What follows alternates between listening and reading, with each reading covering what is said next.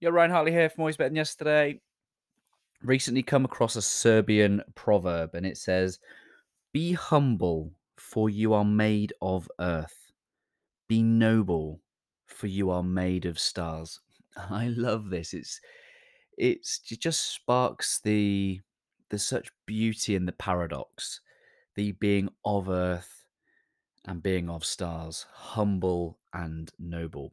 What this really inspires in me is that be humble. You know, we are we are made of dust. We will go back to whence we first came.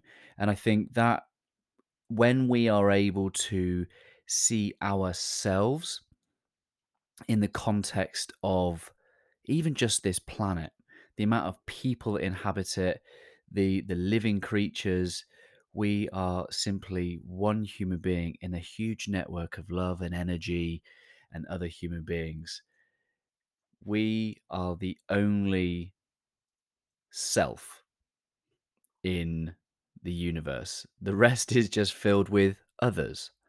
So that requires this sense of humility. But we are charged with this sense that come and do great things. Go and go and be brave, be bold, be noble.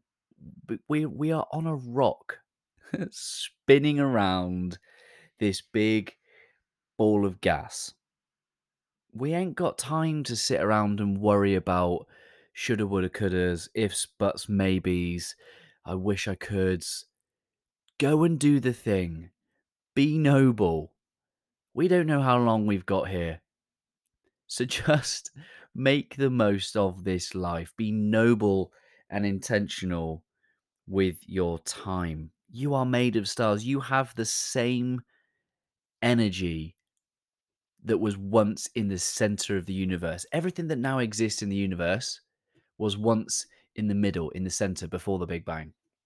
There is power, there is creation, there is knowledge, there is wisdom in you right now. Your job is simply to be noble and bring that into the world. My friends, be humble, for you are made of earth, but be noble, for you are made of the stars.